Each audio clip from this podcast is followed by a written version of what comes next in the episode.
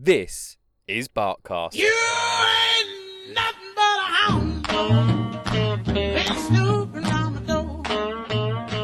On each episode of Barkcast, your questions will be answered by professional, senior trainer and owner of Canine Point Academy, Russell D. Russell. Hi Russell, how's your week been here at Canine Point Academy? It's been good, mate. Thanks for asking. Excellent. So we've had an email come in, not from Phuket. Okay. No, this one's from Dubai. A lady called Janice in Dubai. Janice has a 1-year-old Cocker Spaniel. Okay. Janice has a problem with her Cocker Spaniel. Okay. Okay. Hence the email to us.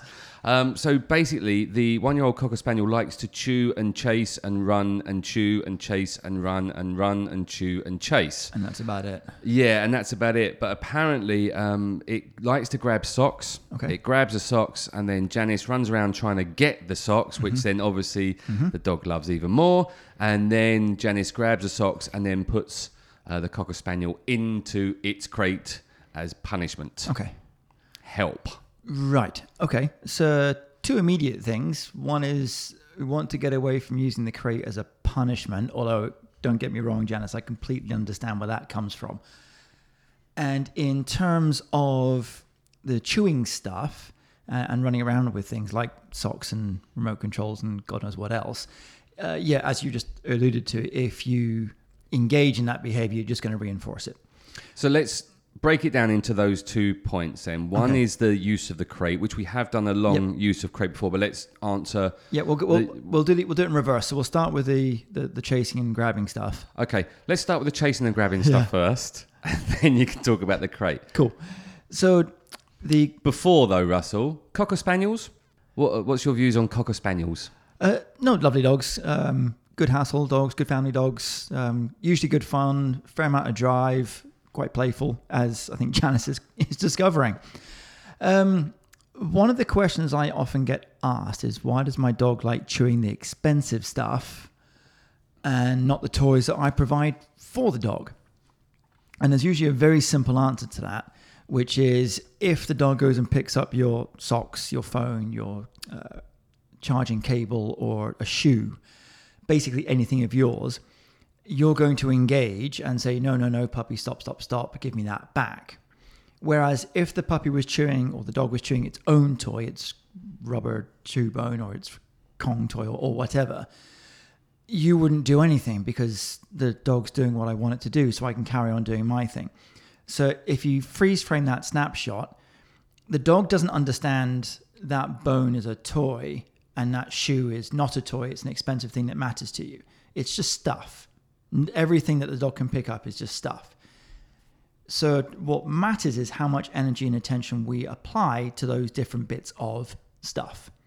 So if you apply all of that energy and attention to the socks, the shoes, etc., the dog is going to think, oh, if I go and pick up that particular toy, you'll come and play with me much more often. Because let's face it, playing chase around the house is tremendous fun.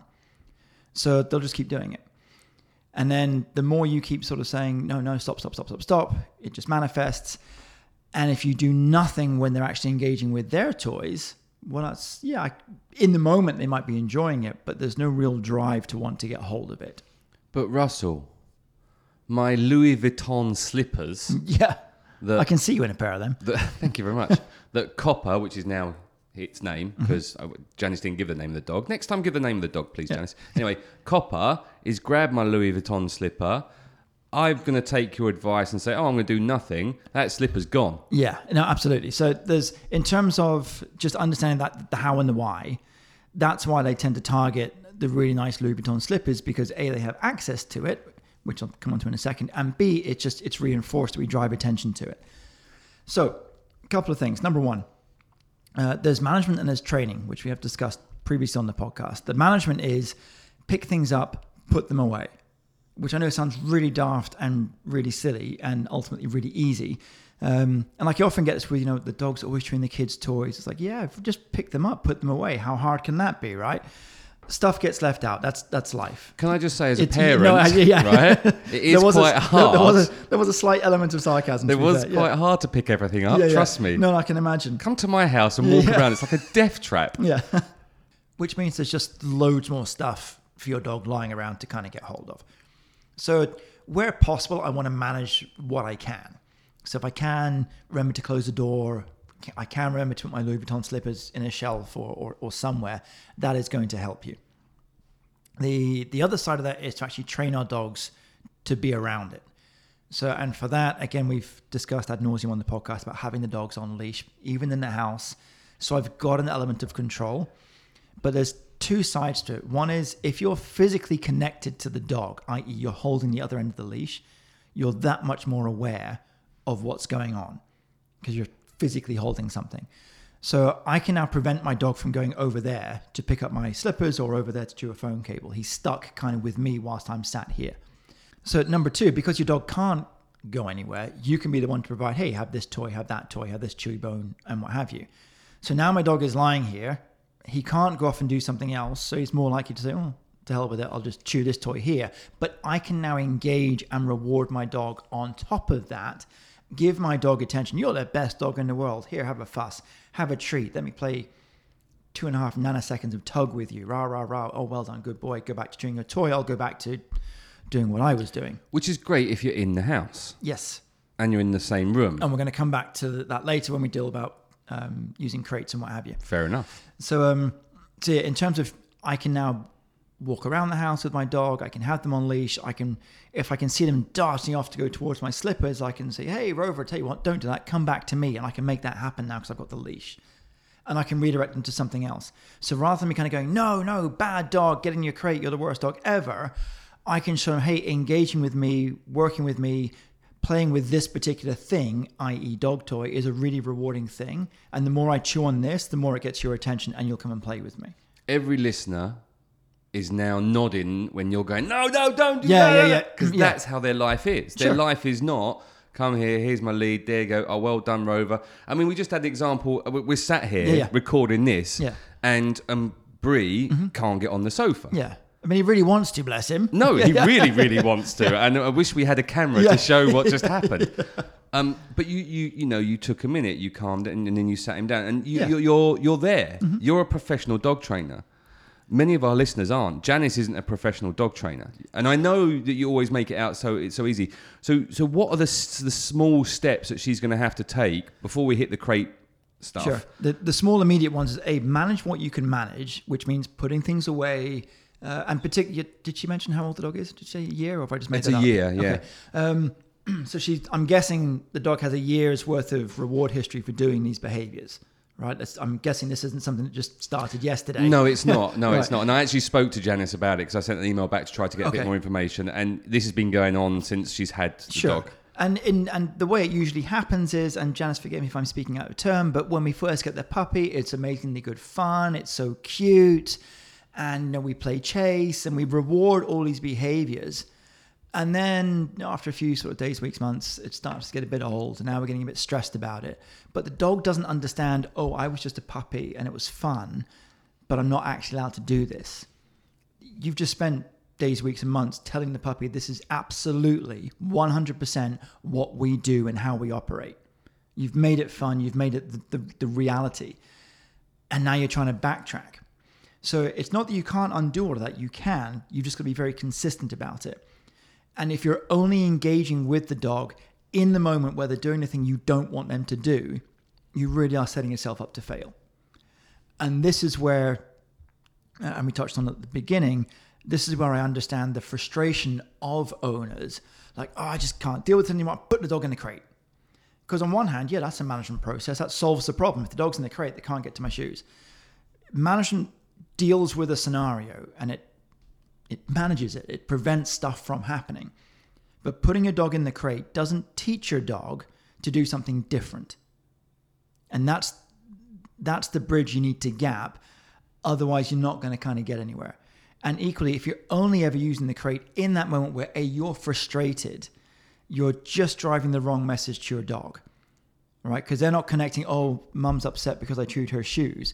The dog's kind of confusing. Well, you like it when we play this kind of game. I don't understand why you're so mad and upset. No, now I'm going in this crate and I don't like it in here and it's frustrating. And then the dog's barking and whining and we're telling the dog to shut up and, oh, it won't be quiet. And it just snowballs. And the dog has absolutely no idea what you want. It doesn't understand what you're trying to say or trying to do. And because it doesn't understand you, it's going to do its own thing. And invariably, when the dog starts doing its own thing, that ain't going to be what you want. And hence, we're just into that snowball effect of it just kind of getting worse. And most owners, like you said, not most owners, because there are some owners out there that do put the time and the effort in. But there are many that just want to have this dog. And they will, when it's naughty, mm-hmm. pump it on the nose. And that does happen. They knock it on the nose and say, get in the crate because you're a bad dog. Yeah, and I think the vast majority of dog owners are great people, great dog owners. I would say a lot of them go into this with the, I almost want to say an understanding or particularly parents. If you've got small children, two-legged ones, and you go and get a four-legged one, there's almost this understanding it should be the same thing. But it's not. I can't explain to a dog what I can explain to a small child. And don't ask me what I can explain to a small child because that's a very short debate.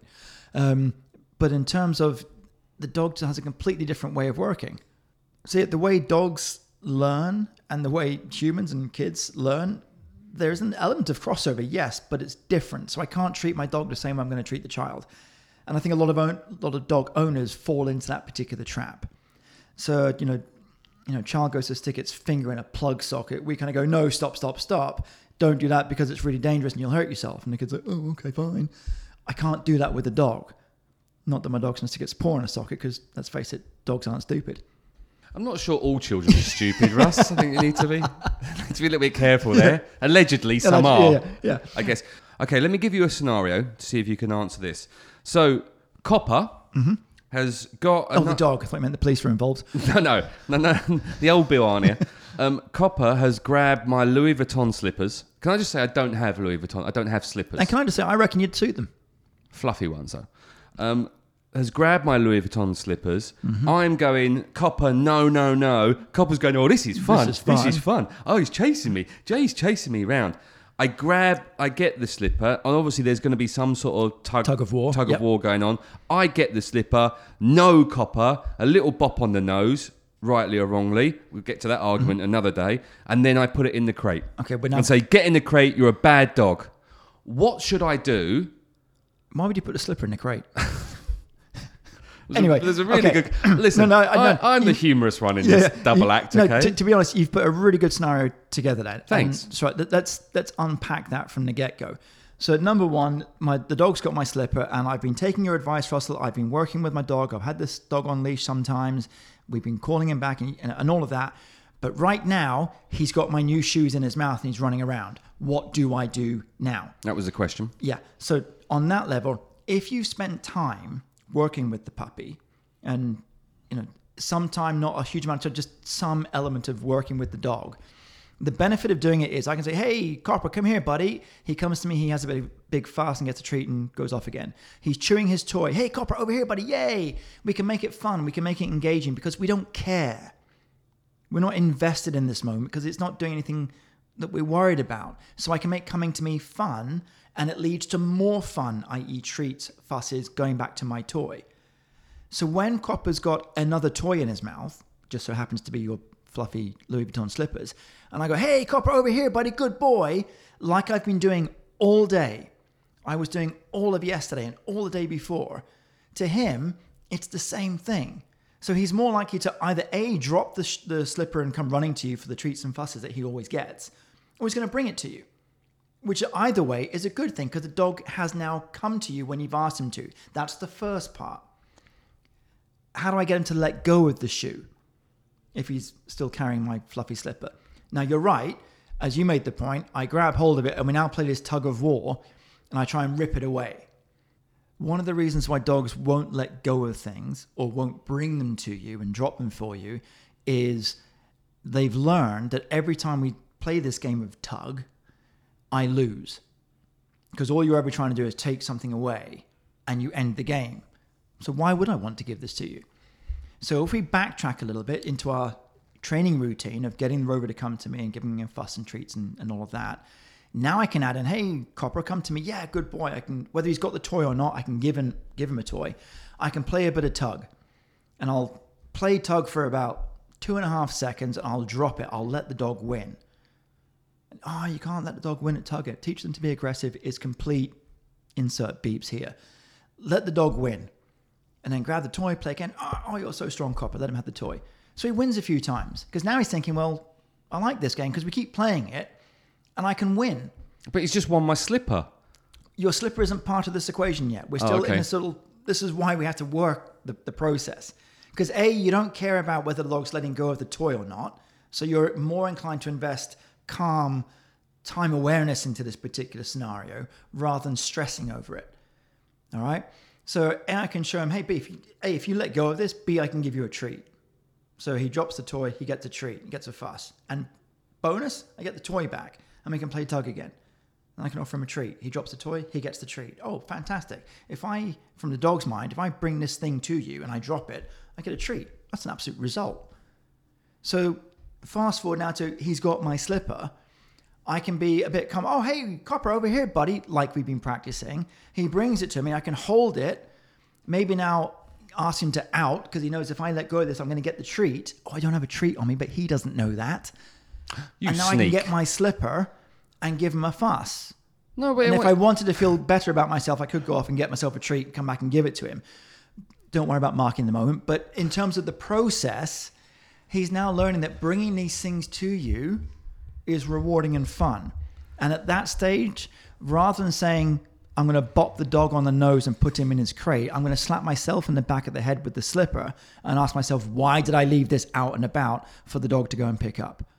It's all a bit slobbery, though, on the back of your head. That's the only downside. Cocker Spaniels aren't that slobbery, are they? But I guess if it's been his mouth for the amount of time that Janice has been chasing it. There is that. Dubai, hot climate. So. Cool. So we've got the slipper back. We've talked about no bopping on the nose. Hit yourself around the head with a wet slipper. Crate. Just touch on the crate as punishment. Just quickly for me. Don't do it. There you go. That's quick. I wouldn't use the crate as a punishment tool. If you want to argue the fine line difference between management versus punishment, knock yourself out. But in terms of, I would use the crate more sporadically, i.e. even in a situation where I don't necessarily need to use it. So if my dog is sort of just chilling out, chewing its toy or having a snooze and what have you, I'll put him in his crate for 10 minutes while I carry on doing what I'm doing. And later on in the afternoon or the day, whatever, I'll put the dog in and out of the crate every now and again for a short burst of time. So going in and out of the crate just becomes part of the normal routine. So in that moment where I don't have the time to invest in the dog, the kids are out playing and there's stuff everywhere and I just don't have the bandwidth to work the dog right now, I'm going to put him in his crate. But I can now make that crate a fun, rewarding thing for the dog. Now, why should I be more concerned about that than it being a punishment thing? Because when you use it as a punishment, the dog doesn't understand it's done something wrong. So when it comes out, it can do something right. It doesn't work like that. So you putting the dog in the box, as it were, if you want to make that fun and rewarding, so the dog knows going into this thing, this is my safe space, this is my fun place, this is just where I chill out and chew my toys and hang for a while.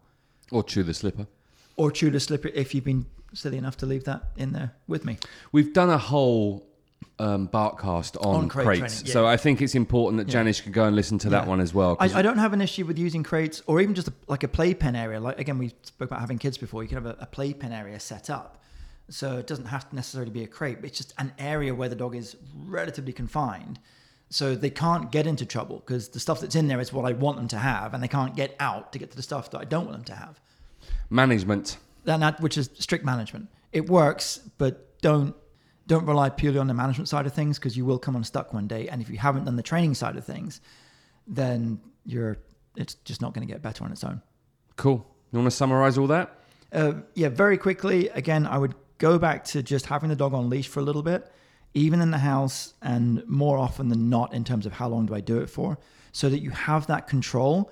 If you have the control, you can work the process. If you can work the process, you can show the dog an alternative way of doing things.